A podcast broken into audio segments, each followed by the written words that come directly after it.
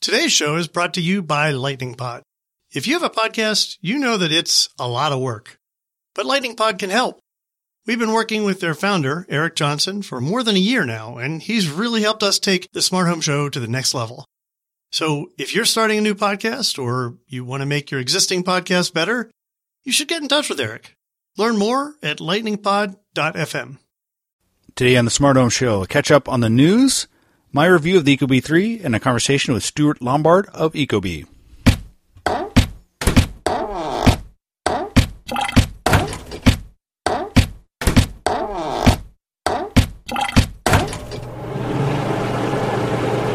Hey everyone, this is Mike Wolf. Welcome to the Smart Home Show. I'm really excited to have my guest today, Stuart Lombard, the CEO of Ecobee.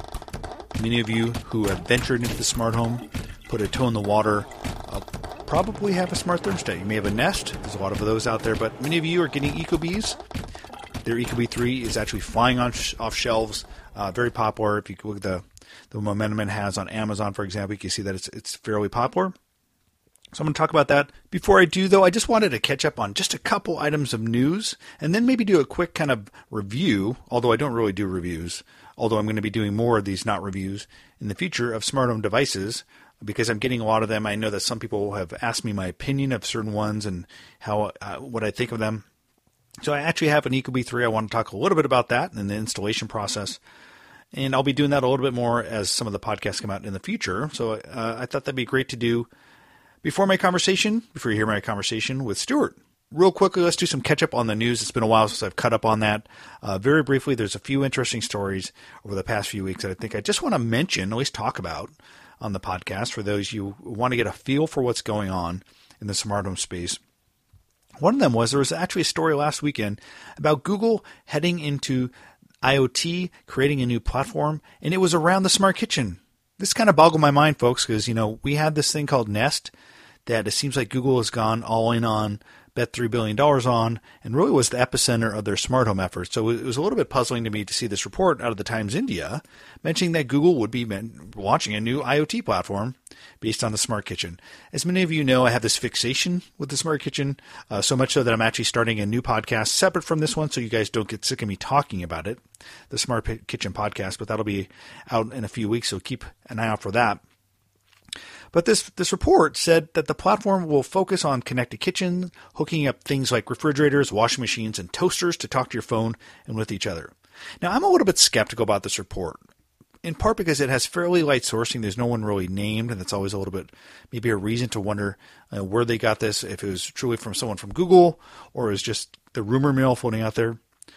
Or if there is some validity to it, why why they would do that? Because there is Nest. Why would they launch a separate platform? It seems a little bit redundant to me. The only reasons I could speculate that they would do something like this, create a branch plat- a branch platform, if you will, for the kitchen, is that they don't really have great penetration into the connected appliance market, into connected kitchens, uh, into white goods. They do have a, uh, an integration with the Works with Nest with Whirlpool, but that's really their only one. So I'm just wondering if they're maybe seeing that Apple's coming out with HomeKit, which I think is going to have a great smart kitchen story, in, in my own personal opinion. Maybe this is their way to kind of penetrate that space a little bit better. The second reason I thought is, you know, with Nest, the connectivity options are really centered around Thread and Wi-Fi, and they don't really have. Uh, there isn't a Bluetooth Low Energy story coming out of Google's digital homes. This is one way for them to maybe ramp up their efforts to connect to a lot of devices are coming out, quite frankly, with Bluetooth Low Energy with Bluetooth Mesh coming out in the near future, um, I think that this is going to be an ever more important connectivity network, uh, as you guys have seen some of my writing if you've heard me talk on the podcast. So that might be another one. But this is something we'll just kind of put a footnote on and, and maybe an asterisk next to saying this is something to watch out for, but we're a little skeptical. The next piece of news is Comcast just this week announced their own smart home and home automation platform it's interesting to me because they have traditionally been built on the Xfinity Home has been built on top of iControl, which is a well-known platform that underlies all of the big cable, smart home, and security networks in the U.S. And so for Comcast to go out and create their wholly owned platform that will be there when new smart home devices want to get into the smart home Xfinity Home uh, initiative, they will go and interoperate and make sure they're interoperate with this platform first and foremost. And it's one that really that the, the company says, well, take back the screens, if you will. They take back the user interface. A quote uh, directly from their GM. But is this a replacement for iControl? I, at some level, my initial thoughts are yes.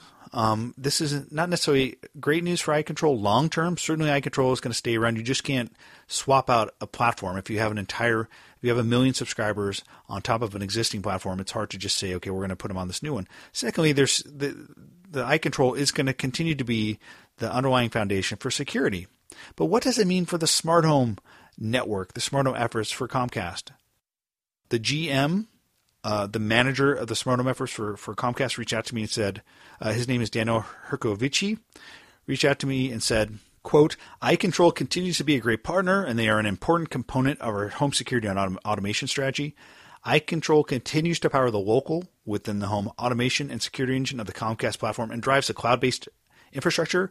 Comcast orchestrates both of these engines within the Xfinity, Xfinity Home consumer experience. So basically, what he's saying is that iControl continues to remain fundamental, and that isn't really that different from my belief. I mean, I, I think that iControl isn't going away within the context of Comcast. They aren't doing away with it, but I do think that over time, this is the first step of Comcast taking back the reins, if you will, owning the platform, owning most of the, the technology over time. Sure, iControl remains fundamental, that's because they have a million subscribers. You can't really do much about that. The hardware in uh, these homes have been has been optimized to work with iControl. But what's happening going forward? What's happening a year from now when they install a new Xfinity home automation uh, customer? Will that have an iControl based engine in there? Um, no, two years from now. That's my big question. And so I think it, it's interesting to watch, and I think it's interesting to note. I do think the long term trend is service providers who are rolling out smart home services and security services ultimately want to control more of the experience in the platform in any new market. Oftentimes, they'll outsource a lot of it to companies that have the technology today off the shelf. But long term, oftentimes they develop their own so they can have a differentiated experience and own ultimately more of the revenue. So that continues to be a belief of mine, and I think this is a sign that that could be happening with Comcast. So we'll keep an eye on that. The next big thing that's happening in smart home, that has been happening in smart home, if you've been paying any attention, it's the invasion of the Apple Watch. No big surprise, folks. Whenever Apple comes out with a new category, a new product, everyone wants to jump on board. And this is certainly no different. We've been talking, I've been certainly talking about the interaction between wearables and the smart home. They're both under the broader umbrella of the Internet of Things. What does it ultimately mean to bring a, a wearable uh, with a lot of power with a great user interface, with great connectivity into the smart home. What types of interactions can you create? What types of user interface models can be done? That's the big question. We're starting to finally see some interesting results over time. The first generation of smartwatch apps, uh, Apple Watch apps, are out.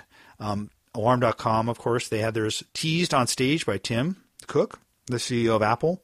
But they're certainly not the only ones. Honeywell and Ecobee have their own Apple Watch apps as well. Lutron and Philips on the on the lighting side have Apple Watch apps. And just this week, we we saw the SmartThings app announced, and there's others coming out, folks. I mean, I expect smartwatch apps, Apple Watch apps coming out from other companies. You know, the only real bottleneck right now is how fast Apple can approve them and publish this, publish them. Particularly now that there's hardware, one of the things that people have noted is a lot of the initial Apple Watch apps out of the gate were used or developed using emulators and not necessarily on production hardware. That's because Apple is very particular and very secretive and doesn't necessarily put hardware, early hardware into the folk, into the hands of folks doing development work pre-release.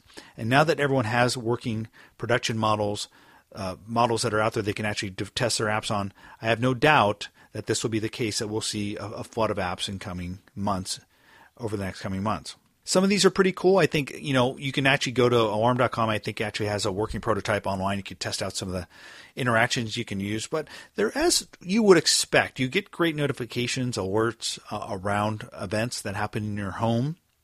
But also, there are some interactions. You can actually tap and do commands that set off routines and scenes. For example, the alarm.com app, you saw that actually demoed on stage at the Apple Apple Watch event. But I think over time you're just going to see more functionality unleashed and kind of un, untapped over over time. So that's something to keep an eye on. But this is definitely going to be an interesting trend. I have no doubt that the, the number one wearable in the world in a year from now will be the Apple Watch. just because it's Apple and there's so much excitement about it. Um, but we'll see. I myself just ordered the new Pebble Time, so I'm actually uh, excited to see how Pebble continues to interoperate with the smart home. Um, folks, the wearable world and that smartwatch world isn't only Apple. Pebble just, I think, so did $20 million on their Kickstarter campaign for the next generation Pebble. Certainly, Android Wear is continuing to mature over time. And Fitbit just filed for an IPO. Maybe because uh, they want to ha- more have more financial horsepower to compete with Apple, but I have no doubt that the world is not just Apple, but certainly Apple is an important one to keep an eye on. Hey, the last story I want to talk about before we get to my mini review of the Ecobee 3 is Amazon, the Amazon channel on IFTTT, the Amazon Echo channel, just launched last week. And for those of you who have an Amazon Echo who are lucky enough to have gotten one early, because I'm still waiting, folks, the, the waiting time from order to delivery, even though I'm a Prime customer, uh, apparently they're they're they're not necessarily producing these things all that fast. It's still, I think, in July I'm expected to get mine. I ordered it a couple months ago, so which to me is kind of crazy particularly because I know there's other companies out there creating interesting platforms that might have voice control, might be a, an interesting voice control layer. Uh, and so Amazon, I don't know why they're just not moving faster, um, but they are. They're moving very slow. But the beauty now uh, with IFTT, IFTTT channel on Amazon for Amazon Echo is you can use your Amazon Echo to to interoperate and control more devices than ever. You saw just a couple weeks ago, Amazon announced, Amazon folks announced that the Echo works with Philips Hue and works with Belkin Wemo, but now you can use it to control your Nest, or you can control, use it to control something like SmartThings. So that's exciting. I mean, really, the magic of IFTTT is just the mix and match recipes of devices to other devices when there's no first party integration, um, and also integrating with all these interesting web apps like Evernote, um, with with to-do lists, etc. I mean, there's just a lot of interesting things you can do. The long-term trend, though, I think the big picture for Amazon Echo is there's going to be much more first-party apps built on top and built for the Amazon Echo by these platforms particularly if they view the Amazon Echo as an interesting voice control engine and kind of uh, user interface for their devices. I do think that some folks may be looking at Amazon a little bit skeptically, uh, wondering what their plans for world domination are. Um, I think that they probably have some level of plans to make the Amazon Echo uh, a, central control point for a lot of these devices. It depends on how much these other companies want to cede control to Amazon, or if they view Amazon as a threat, and maybe these, Amazon just wants to collect data on people and, and, and be a commerce layer as well. We'll see. I know I'm rambling here at this point, but I think there's so many interesting possibilities with Amazon Echo. It intrigues me to no end, and we'll keep an eye on what's going on there. Hey, well, that's it for my news catch up. Uh, I haven't been doing the weekly news catch up on podcasts. It's been so busy, busy here, folks. If you want to get weekly updates on what's going on in the smart home, go to smarthomeweekly.net. Subscribe to my newsletter. I'm actually a better writer than I am a talker, as you could tell by that last sentence. But I'm going to continue to do that when I can, and we'll publish those when I can uh, in the podcast. But maybe I'll just start mixing them more in with the interview podcast, like I'm doing today. Real quickly, folks, before we get to the interview with Stuart Lombard, the CEO of Ecobee, to talk to us about the Ecobee 3 and the company and the backstory there, what are my thoughts about the Ecobee 3? Well, let me tell you this. It's a beautiful device. It looks great on the wall. What I love about the Ecobee 3 is it looks so much better than the first few Ecobees, uh, the first two generations, and that was on purpose. They they knew that they needed to up their game. When you look at it from a just a, a hardware and design standpoint, it's it's it looks great the actually touchscreen user interface and just the the menus, etc., are just really intuitive. So they do a great job there. But how was it to install? That's always the question when you get these things. You know, was it a great out of box experience? Was it easy to install? And what has it been like since you've been using it? Well, first, the installation went fairly smoothly. I will say and will admit that I'm fairly dangerous sometimes when it comes to installing stuff. Uh, I'm I know enough to do electrical stuff, as but I'm not always the quickest. I'm, I'm not one of these ultra gurus that have snap stuff in. It seems to work within minutes. Sometimes it takes me a little bit of time, maybe just because I'm slow, or who knows. I will say this though. Um, when I installed it, I replaced a old thermostat. It was a three wire thermostat, antiquated, probably almost 20 years old. My house was built in 1994. And so when I pulled it out and looked at the Ecobee 3, I'm looking at a device that is line powered and doesn't have batteries and requires power from what's called a C wire. Any, any of you who have installed your own thermostat knows a little bit about this C wire for the modern thermostat. It's a wire that powers the thermostat. With the Ecobee 3, it doesn't need batteries. It doesn't use backup batteries. It's all powered by line.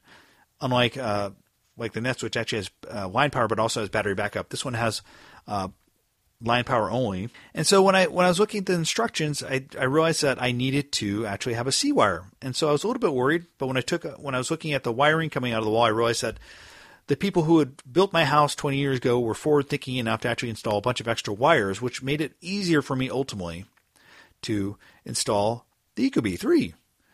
But I will say this when I looked at the instructions, the out of box experience and the instructions for installing were decent. They're pretty good. But as with everything, every time I install a smart device, oftentimes I will just do a quick Google search and find some video by some guy out there who had bought the product early and installs it himself and does his own kind of walkthrough that is oftentimes more informative for someone like myself. And I don't know why this is the case. I don't know why oftentimes there's always people who just do it themselves and create better videos or better instructions. And that was the case with this. I had done a quick Google search and I found an instruction on how to install my Ecobee 3 basically by using one of the extra wires and making that the C wire. I will say with the Ecobee 3, they have what's called the peak or the Power Extender Kit, which is their way to adapt uh, your wiring system to their thermostat. It allows you to take an old a system that was built for an old thermostat and allows you to adapt so you can then have a, essentially a, a C wire. When a C wire is not available, you can use their peak adapter and then you can make essentially a C wire. Now, I didn't have to use that. Uh, and this is what I realized when I was looking online that you don't even need to use their power extender kit. If there's extra wires, you can just make one of those the C wire, and you don't need to use that. So, but they do have an interesting and innovative approach, and it's fairly easy out of the box. I don't mean to say that isn't. They and they have this power extender kit that actually makes it easier for a lot of folks to install. So, overall, it went in well. I've been using it for a few weeks. I will say that the smartphone control and an app is is a really nice one. Um, I find myself sitting across the house and not even going to my thermostat and changing the temperature. I know that's extremely lazy of me. I should just get up and get some exercise. But I really think the app is great. That's one of the things I really like about the thermostat. Overall, I would recommend the Ecobee 3. So try it out, folks. If you have, if you're looking for a smart thermostat, I definitely think it's on par with with the Nest. So now you've heard my opinion about the Ecobee 3. Um, let's talk to Ecobee. Let's talk to Stuart Lombard, the CEO of Ecobee, the CEO of Ecobee, and hear what's going on with the business. What's going on since they've launched Ecobee 3. If you want more information about Ecobee, you can go to ecobee.com. As always, if you want more podcasts, you want more smart home shows, you know where to go. Go to technology.fm. You can also find them on your favorite podcast app. If you have a podcast app, just look for the Smart Home Show and uh, subscribe if you haven't already. I'd appreciate it. All right, folks, without further ado, here's my conversation with Stuart Lombard of Ecobee. You guys actually started shipping the Ecobee 3, I think in, was it uh, fall of last year? How are things going with, with that versus the previous generations? Things are going really, really well. So we're, you know, we're really excited with the, the customer response. Um, you know, we've, we've had really great, uh, feedback on the sensors, which are, you know, the biggest differentiator of this product and, and other products in the market. And so the idea really is that, you know, typically your thermostat's installed in your hallway and you don't live in your hallway. So it might be comfortable in your hallway, but but you know you live in your family room or in your bedroom or in a study or something like that. And so you know we say this thermostat is you know for homes with more than one room, and you can take these sensors and and put them around your house. And we detect occupancy, and so you know when we detect where you are, we'll use those sensors to actually better control the temperature in your house and make sure you're comfortable in the room that you actually use. And and um, you know it's it's just been really, really exciting. The customer feedback has been fantastic. I think the you know reviews on Amazon.com and Apple.com and, and BestBuy.com you know have been phenomenal. Talk about that because I was surprised that there aren't you know the other guys haven't uh, done that. I mean, it just makes makes so much sense to me that you have sensors in the different rooms and connect to that to kind of understand what the different zones are. Um, but one of the things I think is interesting is, you know, every HVAC system is, there's so many different HVAC systems in the market. A lot of them don't necessarily have the ability to control temperature by room. So how are you using this to uh, adapting to all the different varieties of HVAC systems out there? Sure. So, you know, the system doesn't replace a full zoning system, but a full zoning system, you know, costs thousands and thousands of dollars. Um, but what we do is um, is essentially you know understand the rooms that you, that you're in, and then we we automate what a lot of customers do manually, right? So you know you hear from customers, well, when I go watch a movie, I you know I turn up the temperature a few degrees, and then when I'm done, I you know turn it back down, as an example. Well, with sensor technology, we can do that automatically. And so, you know, the entire um, temperature in your house might go up a little bit or might go down a little bit, overall you're going to be more comfortable in the rooms that you are. And then there's a sophisticated um, weighting algorithm that understands which sensors are in rooms that are occupied and weights those accordingly to make sure that you're comfortable, but that you don't have, you know, drastic changes in temperature. Um, and then the other really nice thing that we can do is because um, we have more than one sensor detecting occupancy, we can do a much better job of turning down your equipment when nobody's home.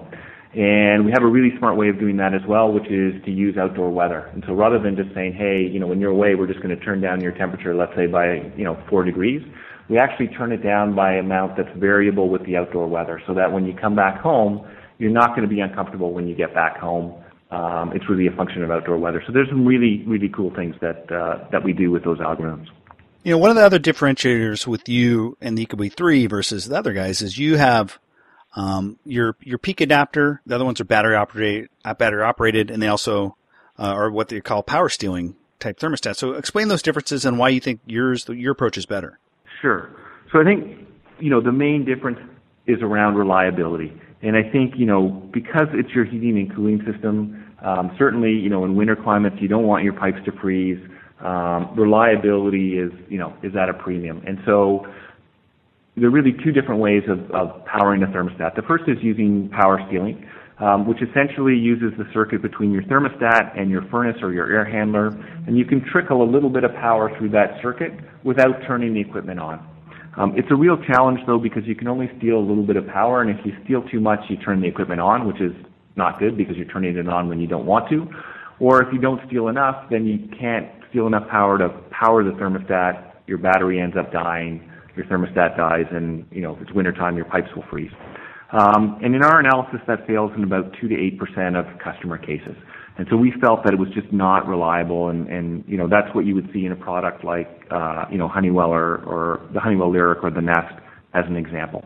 Um, we use a technology called our Power Extender Kit, where we essentially multiplex two signals onto one wire, um, and that creates an extra wire which you can then use to power your thermostat from your furnace or your air handler. It's all low voltage. Uh, every furnace or air handler has 24 volts, um, but the Upside of that is you have, you know, hardwired connected power all the time, and it results, we believe, in a much more reliable operation.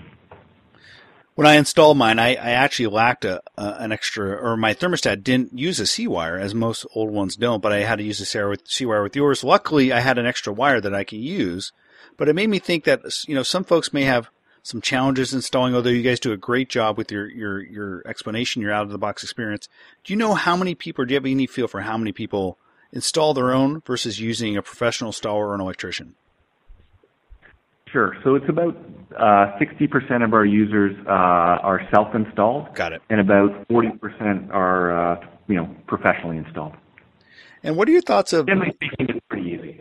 Yeah, it is pretty easy, but I do think uh, that there's a gap in the market for people who don't necessarily want to touch that. So I think, you know, great out of the box experience design takes you a long way, but things like Amazon Home Services, I think, is important. So what are your thoughts on some of these marketplaces, uh, even things like uh, folks like Porch.com, for example, those types of services to allow those consumers who don't want to DIY it. Is that an important aspect of your business as well? Yeah, absolutely. I mean, I think in our research, you know, there are different kinds of customers. There's the DIY customer and there's the do it for me customer. And I think, you know, generally speaking, those two groups, you know, they, they self-select and, and it doesn't matter what the product is or, or how much you try to convince them that, you know, it's either easy or, you, you know, it's easy you can do it yourself or, you know, have it professionally installed. Customers want to interact with your product and have it installed the way they want to have it installed. And so I think things like, you know, Amazon's, uh, you know, professional services, home services marketplace are, are fantastic. Um, certainly our heating and cooling service channel partners have been fantastic for us. Um, it's a great way to get done. You know that it gets professionally installed and that it's going to work. And usually those um, contractors stand behind the work. They warranty it as you know the installation is, as part of their their service.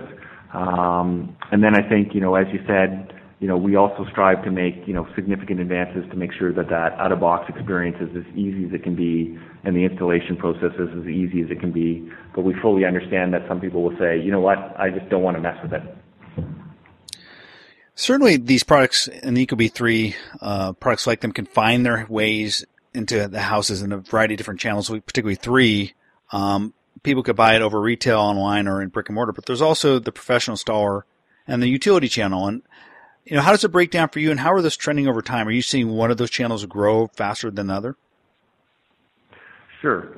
So I think you know for for Ecobee specifically, the you know the retail channel, which is which is new to us with Ecobee three, um, and the utility channel have been you know absolutely growing the fastest. Um, and I think you know from a utility perspective, um, because they have to provide for uh, peak power and they have to build infrastructure for peak power, um, they are highly incented to get people to conserve during those peak periods. So just by way of example, you know, a utility might either build or hire a, you know, generation facility or might build transmission infrastructure that they might only need 70 or 100 hours a year. And so from that perspective, their asset utilization can, can be quite inefficient. And so if they can get you to conserve, if they can pay you to conserve, um, that has a huge impact on their economics. And so the way we interact with utilities, I think, is going to change from a model where you know every month a bill comes in your door and you pay them to a model where you will still pay them for electricity, but they will now pay you to conserve.